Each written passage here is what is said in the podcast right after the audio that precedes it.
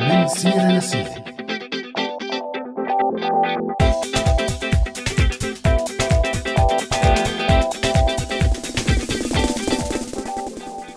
برحب فيكم أنا همام وبرحب بكل يلي عم يسمع راديو سوريالي معنا اليوم بهي الحلقة الجديدة من برنامج من سيرة لسيرة. ومن طرفي أنا كمان. أحلى تحية لمستمعينا على كافة الوسائط وأشكال الراديو والبودكاست يلي ممكن تستخدموها اليوم.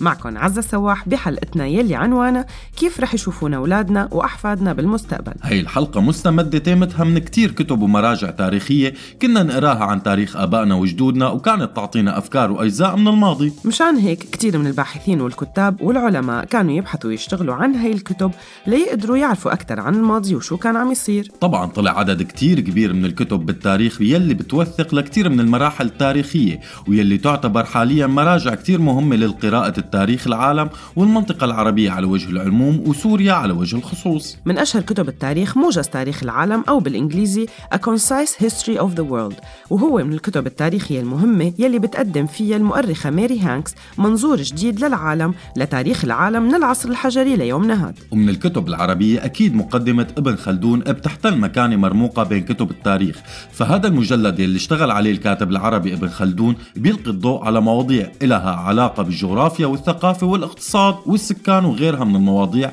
يلي بتعتبر مرجع مو بس عربي وإنما عالمي كمان. ومن بين الكتب يلي لازم نتذكرها كتاب تاريخ العالم لكاتبه فيليب باركر ويلي بيسهل على الباحث بالتاريخ اكتشاف الأحداث يلي شكلت العالم من بدء الحضارة وحتى عالمنا الرقمي. هاد يلي نحن عايشين فيه اليوم. الحقيقة ما رح نفوت بكل الكتب بس بدي نوه لكتابين مهمين ذكرهم عمر ضمن المعلومات يلي حطها وهن كتاب الكامل بالتاريخ لابن الأثير وقصة الحضارة لويل ديورانت. وأخيرا كتاب أو مدونة البديري الحلاق الشهيرة. هذا الكتاب يلي كان يوثق فيه يوميات دمشق بلغة مشوقة أقرب للعامية ويحفظ يوميات الناس وحياتهم. كان كتاب كتير تفصيلي من بين 1741 ل 1762 وهي الفترة ما كان في حدا عم يشتغل على التفاصيل اللي اشتغل عليها الحلاق. وذكرنا هذا المثال لأنه هو أقرب شيء عن الشيء اللي رح نحكيه اليوم. فيا ترى شو الأدوات يلي رح يقدروا أحفاد أحفادنا يقروا عنا بالمستقبل؟ وكيف رح يرجعوا يستنتجوا عن حياتنا؟ كل هاي الأسئلة وغيرها رح نحاول نجاوب عنها بحلقتنا لليوم فخليكم معنا. يا غزيل يا أبو الهبه يا هاوية معذبة يم الجمل ممشوقة تشبه غزلان الروبة. يا غزيل يا أبو الهبة ورحبتين ومرحبا شربت مي من oh, yeah.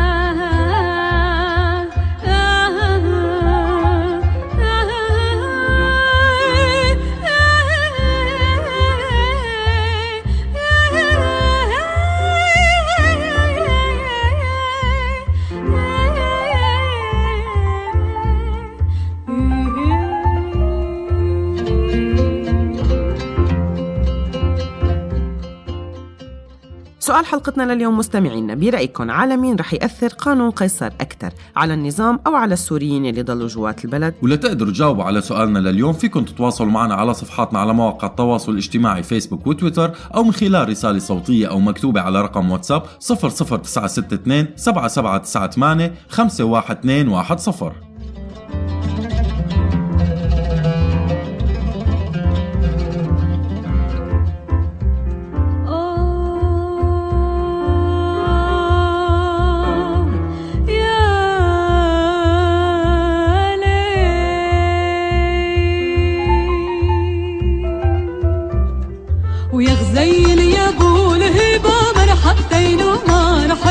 شربت مي من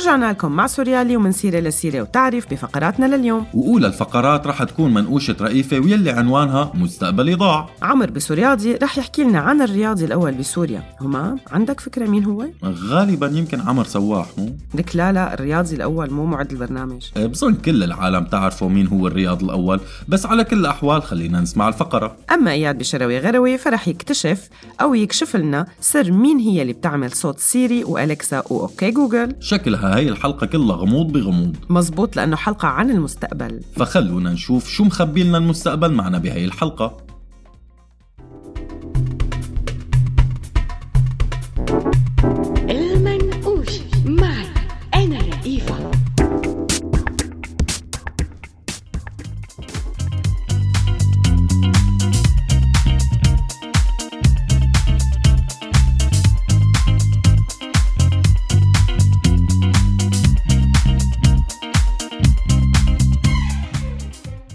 مستقبلي راح أو مستقبلي ضاع. من الجمل اللي كنا نسمعها بالمسلسلات السورية والمصرية والخليجية على حد سواء. وهي الجملة بيمشي حالها مع الشخصيات الشريرة والشخصيات الحبابة. وكانت هي الجملة تعقب حوادث بوقتها كنا نعتبرها دراميا حوادث شديدة السوء. لوضح شو قصدي لازم أحكي على جملة تانية بالمسلسلات والأفلام بتيجي أحيانا قبل جملة مستقبلي ضاع. ويلي هي جملة ضحك علي أو خدعني. هلأ غالبية المستمعين رح يروح مخن لبعيد. بس القصة ما لها علاقة بال شو اسمه؟ لا هدول الجملتين ممكن يجوا مع كتير حالات درامية. فكروا فيها. هي الجملة ما بالضرورة تكون بمشهد بنت فلنفترض على سبيل التخيل عم تلعب ورنا أبيض وعم تبكي وتقول لرفيقتها المقربة ولنفترض جدلا إنها تولاي هارون وبتقول ضحك علي وضيع لي مستقبلي ممكن تكون هي الجملة مع شاب بريء تورط مع تاجر مخدرات. ممكن يقولها محمد قنوع وهو عم يلعب دور ابن مسؤول بإحدى حلقات مسلسل مرايا وتورط بجريمة فبيقول مستقبلي ضاع بعد ما ضحكوا علي. ويلي ضحكوا عليه هن ثلة من رفاق السوق يلي بينصبوا على أولاد المسؤولين المساكين. ممكن يقول هي جملة طالب بكالوريا بعدد من المسلسلات بتكون جملته مستقبلي ضاع مستقبلي راح. وبيكون الشاب مو فاتح كتاب كل السنة. تاجر نزيه حرق له أحد الأشرار ولنفترض أنه النقيب الممثل المظلي الشهيد زهير رمضان. مع الوقت دخلت هي الجملة قاموس حياتنا اليومية وصار أي بنت أو شاب تركوا مستقبلهم ضاع. أو أي شاب ما جمع منيح بالتاسع يقول مستقبله ضاع. وكترت الحالات. وين مستقبلي اليوم؟ شفنا بعد كل شي صار فينا إنه فينا نعمل المستقبل بكل لحظة. مع تعلم اللغة مع بداية جديدة مع قصة حب جديدة مع مهنة جديدة. الشي الغريب إنه اكتشفنا إنه المستقبل ما بيروح ما بيضيع. يعني المستقبل الحقيقة دائما بيجي. فالمستقبل قادم ولن يذهب. ولما بيذهب المستقبل فبيكون الحاضر أو المضارع. فعزيزي المستمع شد حيلك ولا تقول مستقبلك ضاع. في ناس راحت بيوتها وأولادها وبصمت ببلدان كانت فعلا ما مفكرة إنه فيها مستقبل. وعم يقدروا يبنوا مستقبلهم ويرجعوا يعيدوا البناء أكثر من مرة. هاي الفقرة ما توعوية ولا تبع تنمية بشرية. هاي الفقرة بس عم نوضح معلومة علمية إنه المستقبل لا يضيع ولا يذهب إلى أي مكان. المستقبل رح يكون علميا وعمليا قدامك. كنت معكم أنا رئيفة بالمنقوشة.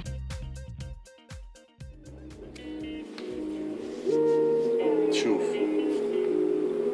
أنت حاسس. يا. اسمع أنا التسعينات من قبل الموبايلات. راسي floppy disk كبير قبل السيديات. heavy metal rock rap عم محمد فؤاد. bass line funky slap سيبك من اللي فات. لازم ترسم دوائر لتدخل رقم التليفون. style يمسيكي بالخير خالتي محمد هون. خليه يحكي معي بس يرجع. خليه يحكي معي بس يرجع.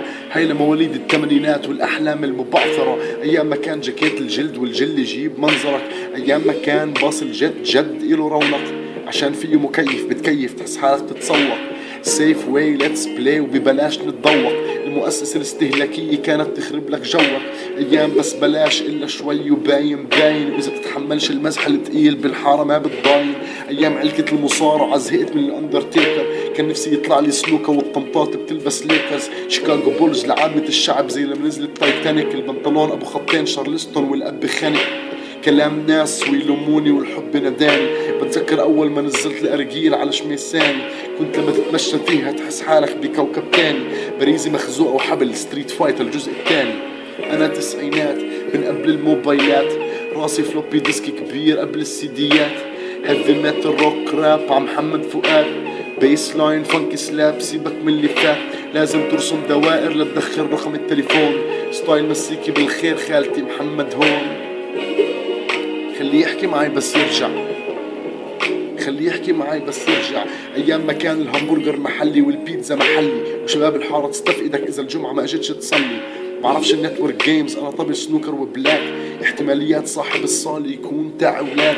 احتماليات تلاقي مستشرق ماشي في هالبلاد. احتماليات صدام يقصف ويرجع البلاد. عن جد أنا جاد لست ساذج يا ولاد لزق على كل زجاج بعمان رح نطرد الأوغاد. it's that bad تنضرب إذا بتحترمش توباك وصدق محلات الشاورما ما كانش فيها خبز شراك ولا سوبر عادي double deluxe ولا حتى وجبات والصورة الإباحية الوحدة تلف لها أربع خمس حارات. هاي الحقيقة. لأن أخوك الفرعي صديقك ولأنه جيلك دخل بالثلاثينات فمش حابة أسيبك. والتسعينات مش أحسن من اليوم ولا من بكرة. بس الفكرة الألفينات استثمارات ولسه ناشف ريقك.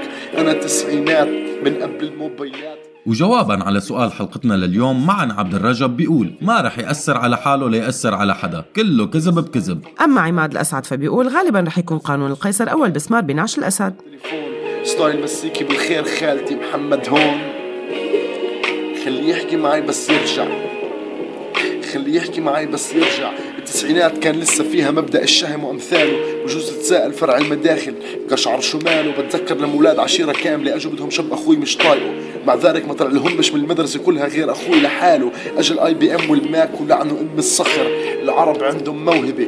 يشب يفلق الصخر. العرب كان عندهم كمبيوتر وما زلت أشعر بالفخر. هلا العرب ما بيصدروش ولا منتج. بدي أنتحر وإذا ما بتعرفش علاقة شريط المسجل بالقلم معناته الألفينات حلم. وما إلكش على كل الفيلم. من وين فكرك أجا effect الصوت المفعص؟ كان لما يخرب شريطك المفضل تقعد أسبوع متبعبس الانتفاضه بتخلص والبنات إلهم حاجب واحد بعدين كل شي بتخصخص والشعب بصفي قاعد كيف بدك إياني أكره؟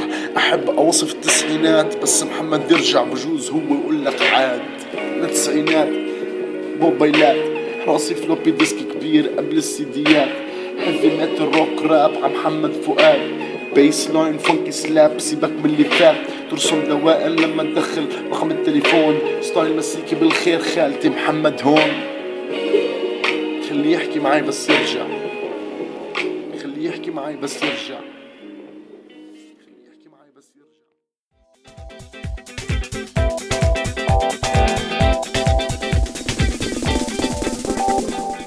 ورجعنا لكم مستمعينا مع برنامج من سيرة لسيرة وحلقتنا اليوم عن المستقبل. وكيف رح يشوفونا أحفادنا وأحفاد أحفادنا بالمستقبل. شو رح يكتبوا عنا؟ كيف رح يقدروا يشكلوا صورة عن العالم يلي عم نعيش فيه اليوم؟ بس السؤال الأهم يلي رح نبلش فيه هذا الجزء هل يا ترى الموضوع هلأ أسهل ولا من قبل كان أسهل؟ فعلى مر العصور كان التوثيق والتأريخ شغلة محصورة بإيدين قلة من الأشخاص يلي بيقوموا بالمهمة. شي بسبب الأمية شي بسبب انحصار العلم بإيدين طبقة معينة. الأسباب كتير الحقيقة الحقيقة بس كان أهمها غياب التكنولوجيات اللازمة لهذا الشيء. عدد الصور كان أقل بمراحل أصلا ما كان في فيديو وبمراحل قبل ما كان في صور والإنسان من زمان ما كان يرسم مثل ما بيرسم اليوم ليقدر يوثق كل هذا الشيء. وبالتالي المراجع كانت أقل وقراءة المراحل التاريخية كانت مرتبطة بأخصائيين بعدد كبير من المجالات لحتى يقدروا يشكلوا تصور عن هديك المراحل. بس اليوم مع التطور والتقدم العلمي صار في مليارات الصور والفيديوهات يلي عم تتصور كل يوم وفي كاميرات بكل زاوية وكل شارع وكل بيت وكل حارة. في بصمات إلكترونية لكل شيء عم نساويه حول الكرة الأرضية بكل لحظة من حياتنا اليومية.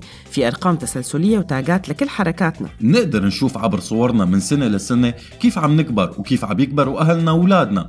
وببرامج بسيطة بالمستقبل ممكن تعيد بناء مدن بكاملها بشكل digital وأشخاص بأكملهم. أكثر من هيك ممكن خلال السنين الجاية نحتفظ بذواكرنا للأبد مثل الاقتراح يلي قدمه مسلسل Black Mirror المرآة السوداء. وبالتالي إعادة تشكيل المستقبل وتصويره وحتى العيش فيه رح يكون متاح. هلا هذا الجزء من نقاشنا اليوم رح ينقسم لقسمين. الأول خلونا نتخيل أنه في ضربة من نوع كتير خاص أصابت هذا الشيء اللي بنسميه كلاود وبنرفع عليه كل صورنا وفيديوهاتنا ومعلوماتنا الشخصية ووثائقنا. هي السيرفرات المتوزعة بالعالم كلها إذا انضربت بهجوم إلكتروني أو ضربة مجهولة النوع أو صار في خلل أو فيروس غير قابل للتصليح أو كارثة إلكترونية. المهم شيء بيشبه نهاية العالم يلي بنشوفها بالأفلام. وهذا الشيء أدى أنه ما يضل شيء من هي المواد. كيف رح تتذكرنا الأجيال اللي بعدنا؟ كيف رح تقدر تعيد بناء الماضي لتكون صورة عنا اليوم؟ هذا القسم الأول من السؤال يلي رح نحكي عنه بالقسم الثاني من الحلقة.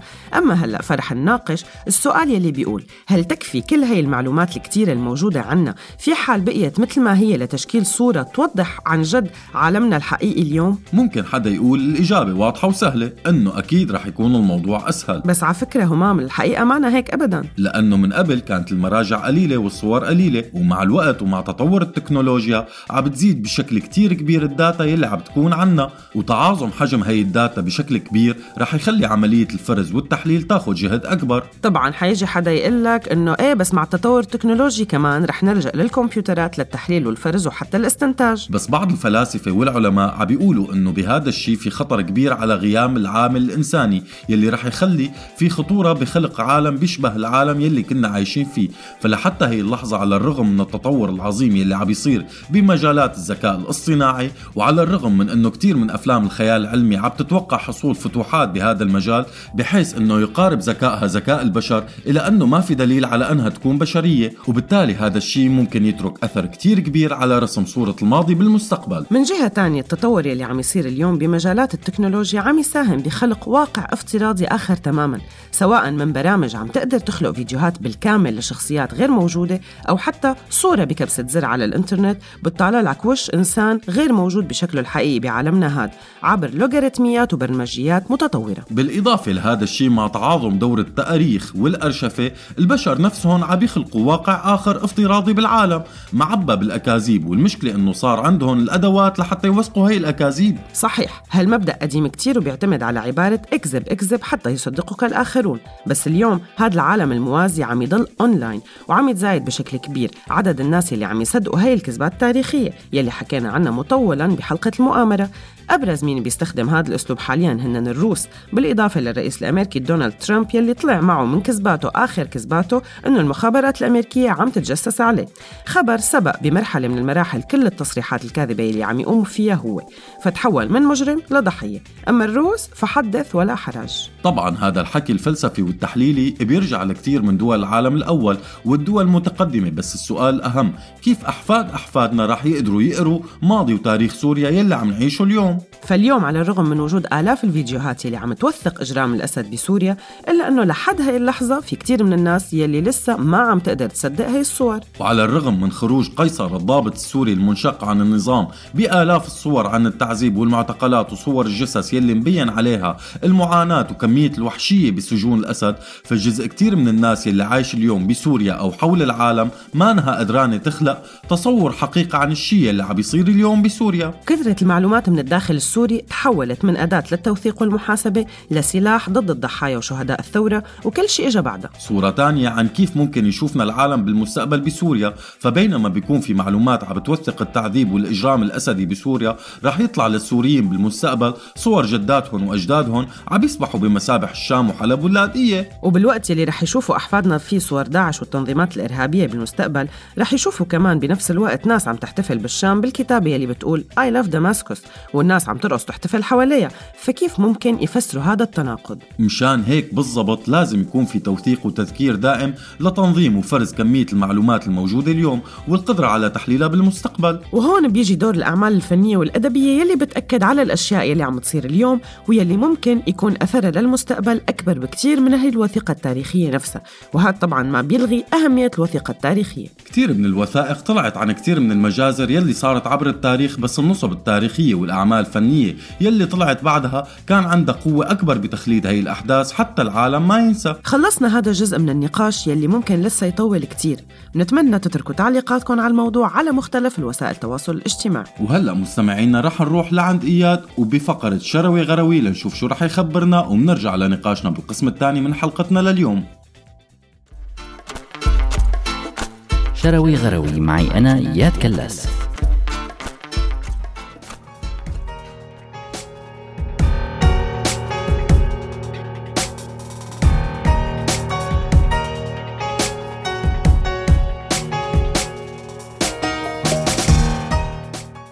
هل فعلا سيري أو أليكسا هن صوت فنانة الدوبلاج الكرتون اللبنانية أنطوانيت ملوحي ويلي لعبت دور ساسوكي وريمي ولبيبة بصغرنا؟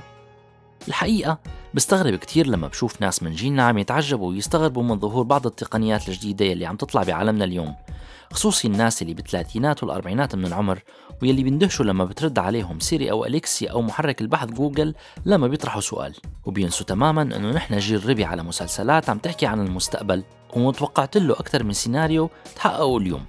هذا الجيل نفسه هو جيل مسلسلات فتى المستقبل كونان. واللي هو من أشهر المسلسلات وأهمها للمخرج الياباني ميازاكي أهم أحد المخرجين يلي عندهم رؤى للمستقبل. هالمسلسل يلي ما نعرف المنطقة العربية باسم نسخته الأصلية لأنه كان معروف باسم مغامرات عدنان أو عدنان ولينا. شفنا مع ميازاكي بهذا المسلسل أسلحة وأجهزة متطورة في شي منه صرنا عايشين معه اليوم وفي شي لسه ما تم اختراعه. شفنا سيناريوهات خراب الكرة الأرضية وعودتها من جديد للحياة. وطبعا بطريقة علمية ما كان لسه في دراسات بتواكب هذا الشيء وقتها بسنة 1978 واللي هو تاريخ إنتاج المسلسل. وشفنا طبعا كمبيوترات بترد على الناس بشكل مباشر.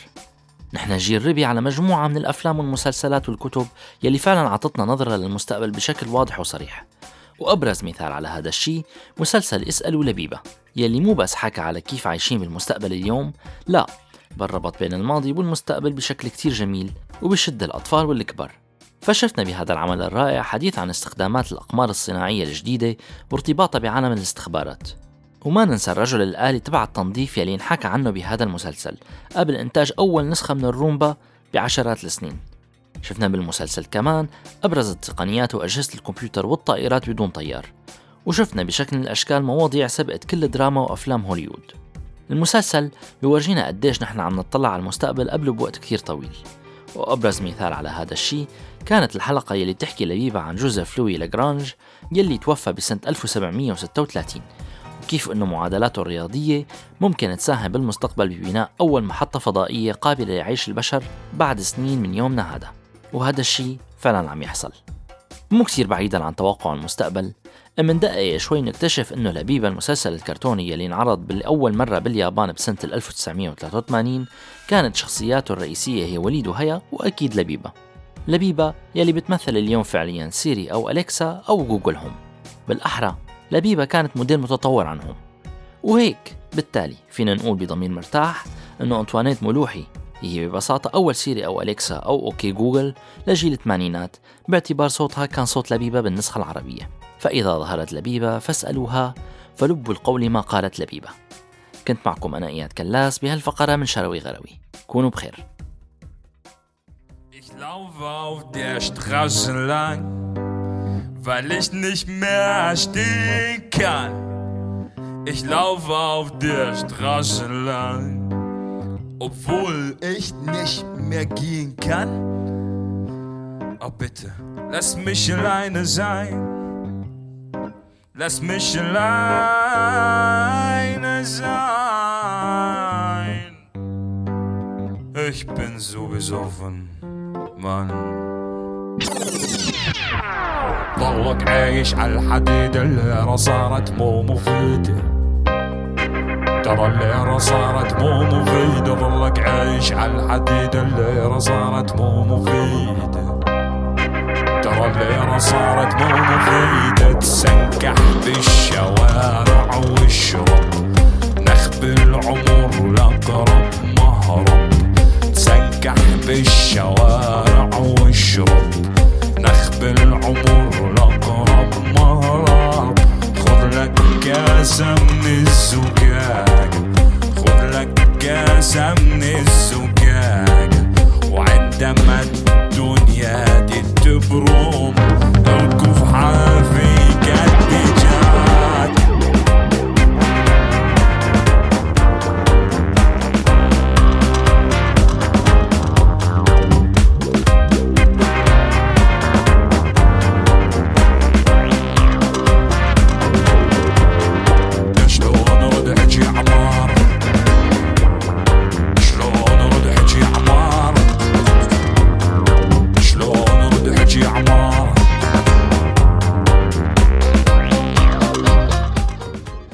السبع جاوبت على سؤالنا لليوم وقالت طالما ترامب الأهبل موجود ما رح يمرق ولا قانون ضد الأسد. أما ناصر فبيقول ليش في قانون بيوقف مع الشعب السوري كل القوانين ضده؟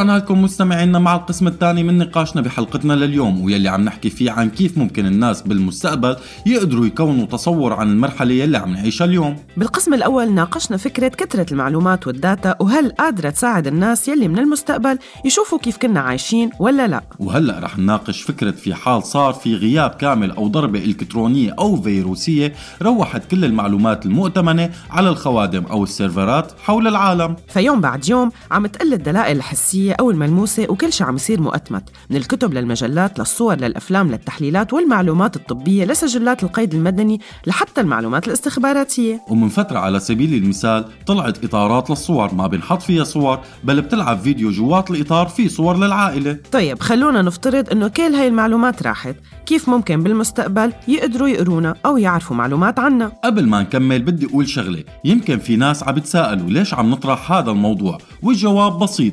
هو بسبب الوضع والحالة يلي عايشينها كلنا اليوم من اللجوء والهجرة. لما تركنا كل ذكرياتنا وكتبنا وصورنا من سنين وصرنا بعاد عنها وغربة. وما كنا بيوم من الأيام متوقعين أنه هذا الشي يصير. مزبوط. وعلى كل حال مستمعينا خلونا نرجع لنقاشنا. وخلينا نقول إنه هذا الشيء فرضية واحتماليتها شبه مستحيلة. طيب كتير من المحللين يلي بيشتغلوا بمجال التكنولوجيا والمعلومات بيأكدوا إنه من شبه المستحيل إنه تروح كل هاي ال data والإنترنت وإنه آليات الحفظ التحفظ والسيرفرات وتوزعها الجغرافي وال backup يلي بينعمل بخلي كل هذا الشيء مو بس صعب بل مستحيل. بس في بعض المقالات كمان بتقول إنه هذا الشيء إذا صار فهو يمكن يكون آخر همنا. على كل حال رح نضطر نلجأ للمعلومات والتأريخ الورقي والدلائل الحسية عن الشعب يلي كان عايش بالعام 2019 شو عم نترك على هذا الكوكب ليقدروا يعرفوا مين نحن؟ آخر جريدة مطبوعة آخر مجلة آخر برنامج تلفزيوني هن يلي رح يقدروا الناس يتخيلونا منه. كيف كنا عايشين؟ وفي ظل إنه في احتمال يكون في فجوة زمنية من بين آخر مادة مطبوعة وانقطاع الإنترنت فهذا عن جد رح يخلق فجوة كبيرة كتيرة بالتاريخ. بواحد من المقالات بيحاول كاتب يتخيل هذا السيناريو فبيقول إنه آخر معلومة عن هذا الجيل من الناس يلي رح يعيش بعد سقوط الإنترنت إن سقط رح يكون جيل شديد الكآبة. ما عارفان كيف يعيش بدون التسهيلات يلي كانت تقدمها كل هي الابليكيشنات يلي بنعرفها اليوم ورح تخلق فراغ كبير. بداية بالتواصل واستخدام الاتجاهات والترجمة والقراءة والرياضة والكتابة وغيرها. عدد هائل من الجوانب يلي فاتت لها التكنولوجيا بحياتنا. من التحليلات والوثائق يلي ممكن تخلق صور عن الناس يلي عايشة بعد سقوط الإنترنت ممكن ينقال عنا إنه نحن أشخاص كنا فاقدين القدرة على التواصل مع بعض بشكل كتير كبير عايشين فجوة عميقة بالتاريخ ما بين لحظة توسع هيمنة الإنترنت لحتى لحظة انقطاعها. في فترة زمنية كبيرة من التاريخ رح تكون مجهولة أكثر من فترات سابقة. ورح يكتب عنا التاريخ إنه كنا عايشين بأكبر أزمة اقتصاديه عرفها التاريخ. وهذا رح يكون حقيقي جدا. وأول شيء لأنه عالم المال والأعمال اليوم مبني بشكل كامل على الإنترنت بالإضافة لكمية الوظائف الهائلة يلي عم يأمنها الإنترنت كمان. بمقالات تانية بيقترحوا نزوح باتجاه الأرياف بشكل كبير وتحول مدن بأكملها لمدن ميتة. رح يتم تدوين وكتابة بعد إعادة تشغيل معامل الورق. إنه الناس بهي المرحلة كانت عم تحكي عن شيء اسمه برامج تواصل اجتماعي وتطبيقات التعارف على الإنترنت. والأنشطة يلي بتصير عليها رح يحاولوا الناس يكتبوا ليعرفوا المستقبل بشو صار. بس ما رح يقدروا ينقلوا بشكل كامل شو كانت عم تعمل تماما هي التطبيقات. النقاش بهذا الموضوع ممكن يطول كتير كتير بس لحتى نترككم قبل ما تخلص هاي الفقرة رح نحكي نكتة حكاها أحد المؤرخين لما قال إذا صار بيوم من الأيام ضربة للكرة الأرضية وتدمرت المؤرخين اللي بعدنا رح يفكروا إنه الفراعنة وكتير من سكان البحر المتوسط كانوا محتلين الغرب مو العكس والسبب طبعا هو وجود جزء هائل من الآثار لهي الدول بمتاحف الغرب. بالأخير الفقدان شغلة صعبة وجزء كتير من الذاكرة البشرية اليوم موجود بهذا العالم الافتراضي والمقارنة بين يلي خسرناه كسوريين بالعالم الحقيقي مقارنة أكثر من شرعية. مزبوط همام. وهلا خلينا مستمعينا نروح لعند عمر وسورياضي سوريالي مع عمر سواح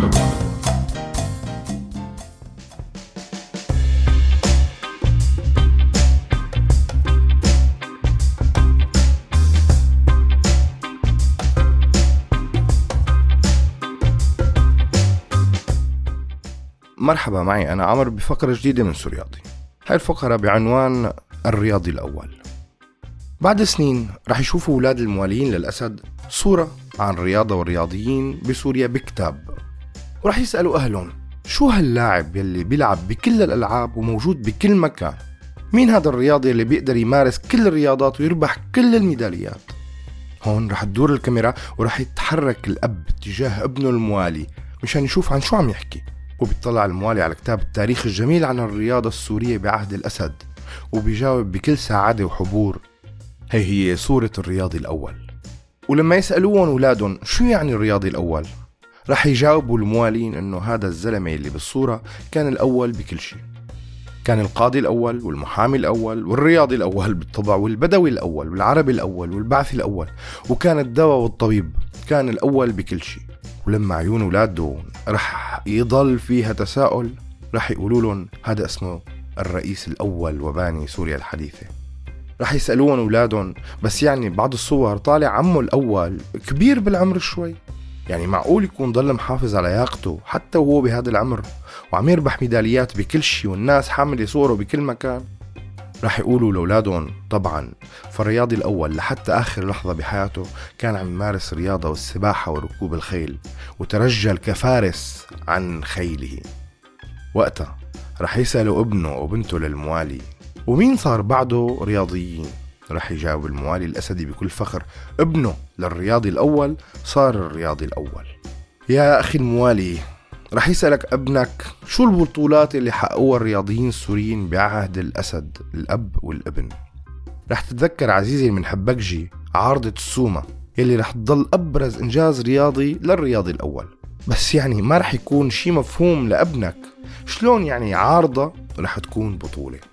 مشان هيك رح تصفن ورح تقول السباعية بالأولمبياد للنساء.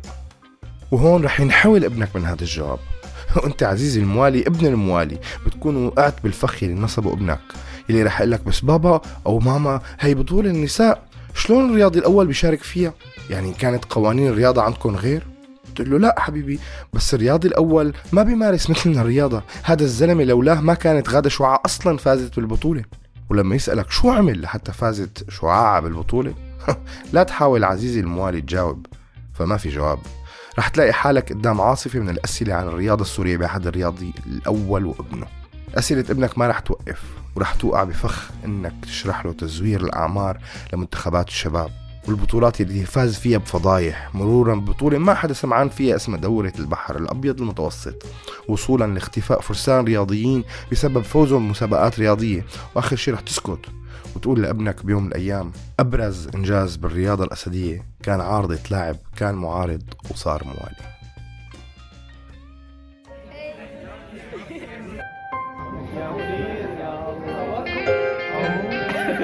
عملنا من التايم لاين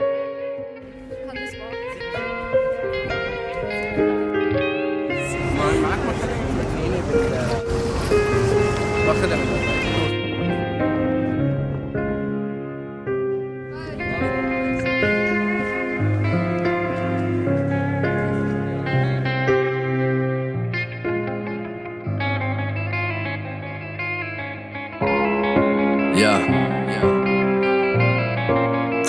تعبنا ونحن نبع شو يا. ولا تنسوها. ثوركن جوانا وما تسقوها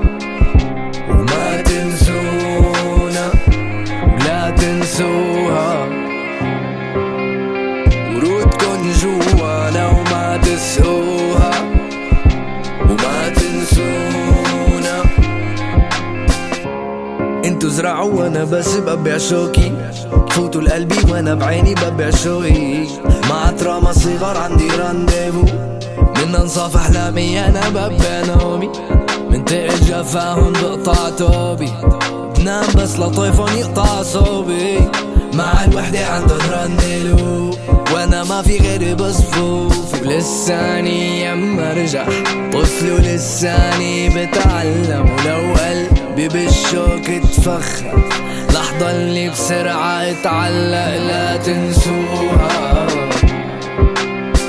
بذوركن جوانا وما تسقوها ولا تنسونا. ولا تنسوها. بذوركن جوانا وما تسوها ولا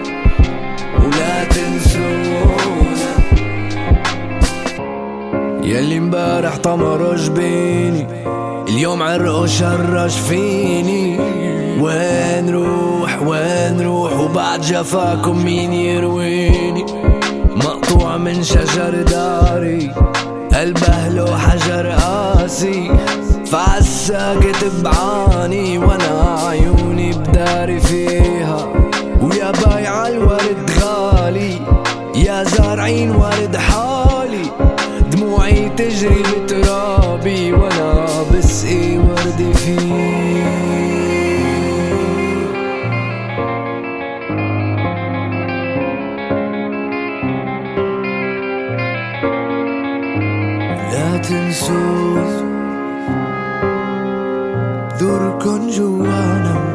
تسووا لا تنسونا لا تنسوها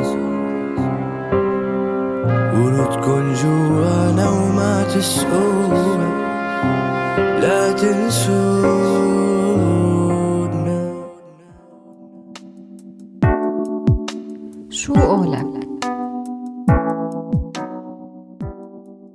اليوم فقرة شو قولك رح تكون استثنائية والسبب هو موضوع الحلقة. فمثل ما جرت العادة ومثل ما بتعرفوا إنه بفقرة شو قولك بيكون معنا ضيف وبنطرح عليه مجموعة من الأسئلة. بس اليوم قررنا ما نسمع وجهة نظر واحدة عن الموضوع وقررنا إنه تكونوا أنتوا الضيوف. مشان هيك بعتنا سؤال واحد لمجموعة من الأصدقاء السورياليين المنتشرين بكل العالم. والسؤال كان كيف ممكن أولادنا وأحفادنا يشوفونا أو يكتبوا عن الأيام يلي عايشينها اليوم. واجتنا الردود التالية اللي رح نسمعها مع بعض. سوريالي سوريالك سوريا إلنا كلنا. سوريالي سوريالك انتو اللي قادرين تغيروا انتو ولاد البلد.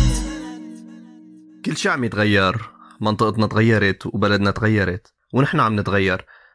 التغيير أساسي ونحن جزء من هذا التغيير. أولادنا رح يتغيروا وأحفادنا رح يتغيروا. دولاب التغيير ماشي وأحفادنا وأولادنا حيشوفوا إنه تغييرنا غير كافي. بما إنه نحن كأهالي رح نكون آه، المصدر الأول للمعلومة اللي بتتعلق بحياتنا الحالية يلي عشناه التاريخ يلي آه، مر خلال هي العشر سنين. بتخيل إنه رح تكون نحن رح نكون أول مصدر للمعلومات بالنسبة لهم فرح يكون في عندهم نظرة فيها حنين كتير عالي. آه، بتخيل هي العلاقه بأولاد المهاجرين بالعادة هيك بتحس عندهم هذا الإحساس.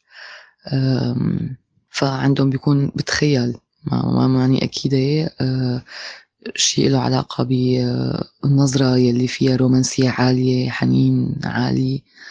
بنفس الوقت أه، بجوز يحسوا إنه أه، نحن مرت علينا ظروف صعبة بجوز يشوفوا الموضوع بطريقة قاسية آه، بسبب إذا شافوها بس عن طريق الأخبار والتاريخ وما إلى ذلك من الكتب والفيديوهات وكل اللي مرق.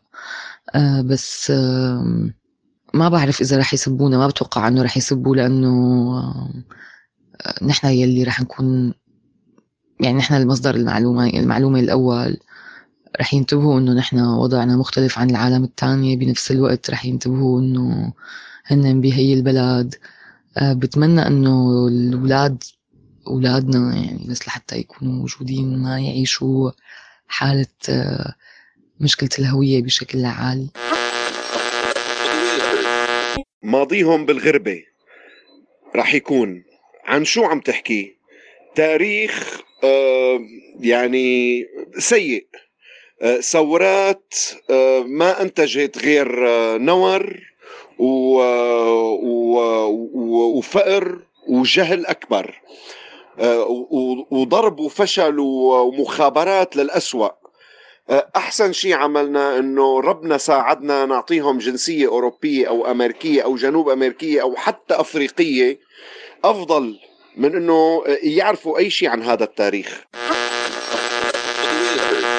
حقيقة ما بعرف كيف ممكن أحفادنا يشوفوا أو يكتبوا عن الأيام اللي عشناها.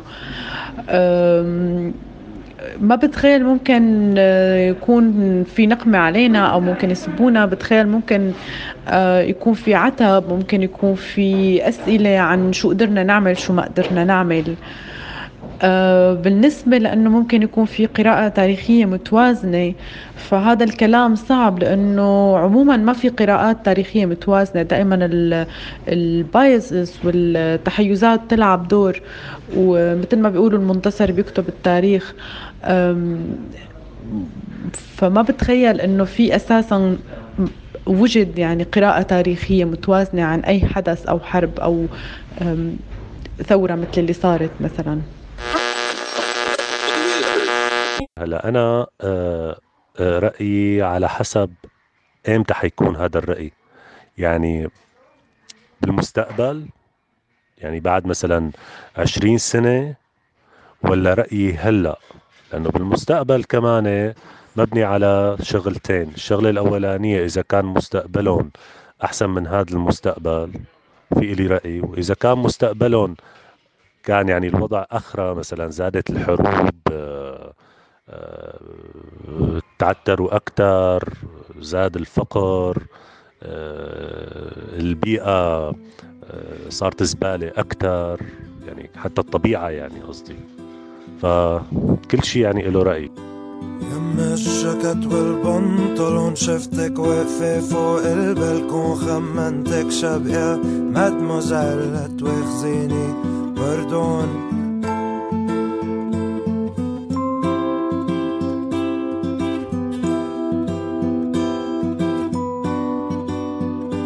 شفتك لابسة بيري وكاسكت طالعة بالسوق بتقابل بيت من غير بودرة من غير تواليت توصى شعرك الكرسون خمنتك شاب مدموزيل لا بردون بردون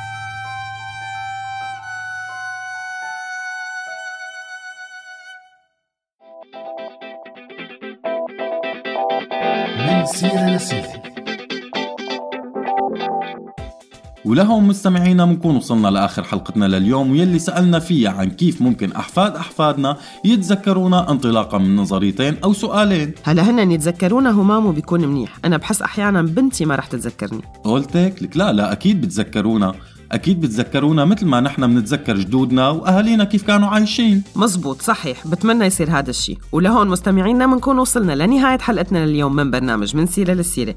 بنتمنى تكونوا استمتعتوا وأنتم كمان ضلوا تذكرونا. صار لازم نودعكم نشكر كل يلي كان عم يسمعنا أو شارك معنا وبنرجع بنقول لكم ضلوا تذكرونا. وكل عادة كمان نحن همام رح نتذكر ولآخر حلقة من البرنامج كل فريق الحلقة من إعداد وإخراج وبث وفريق التواصل الاجتماعي. ومنوجه لهم شكر كتير كبير. وهلأ ما ضل غير نقلكم؟ سلام. هذا البرنامج من إنتاج راديو سوريالي 2019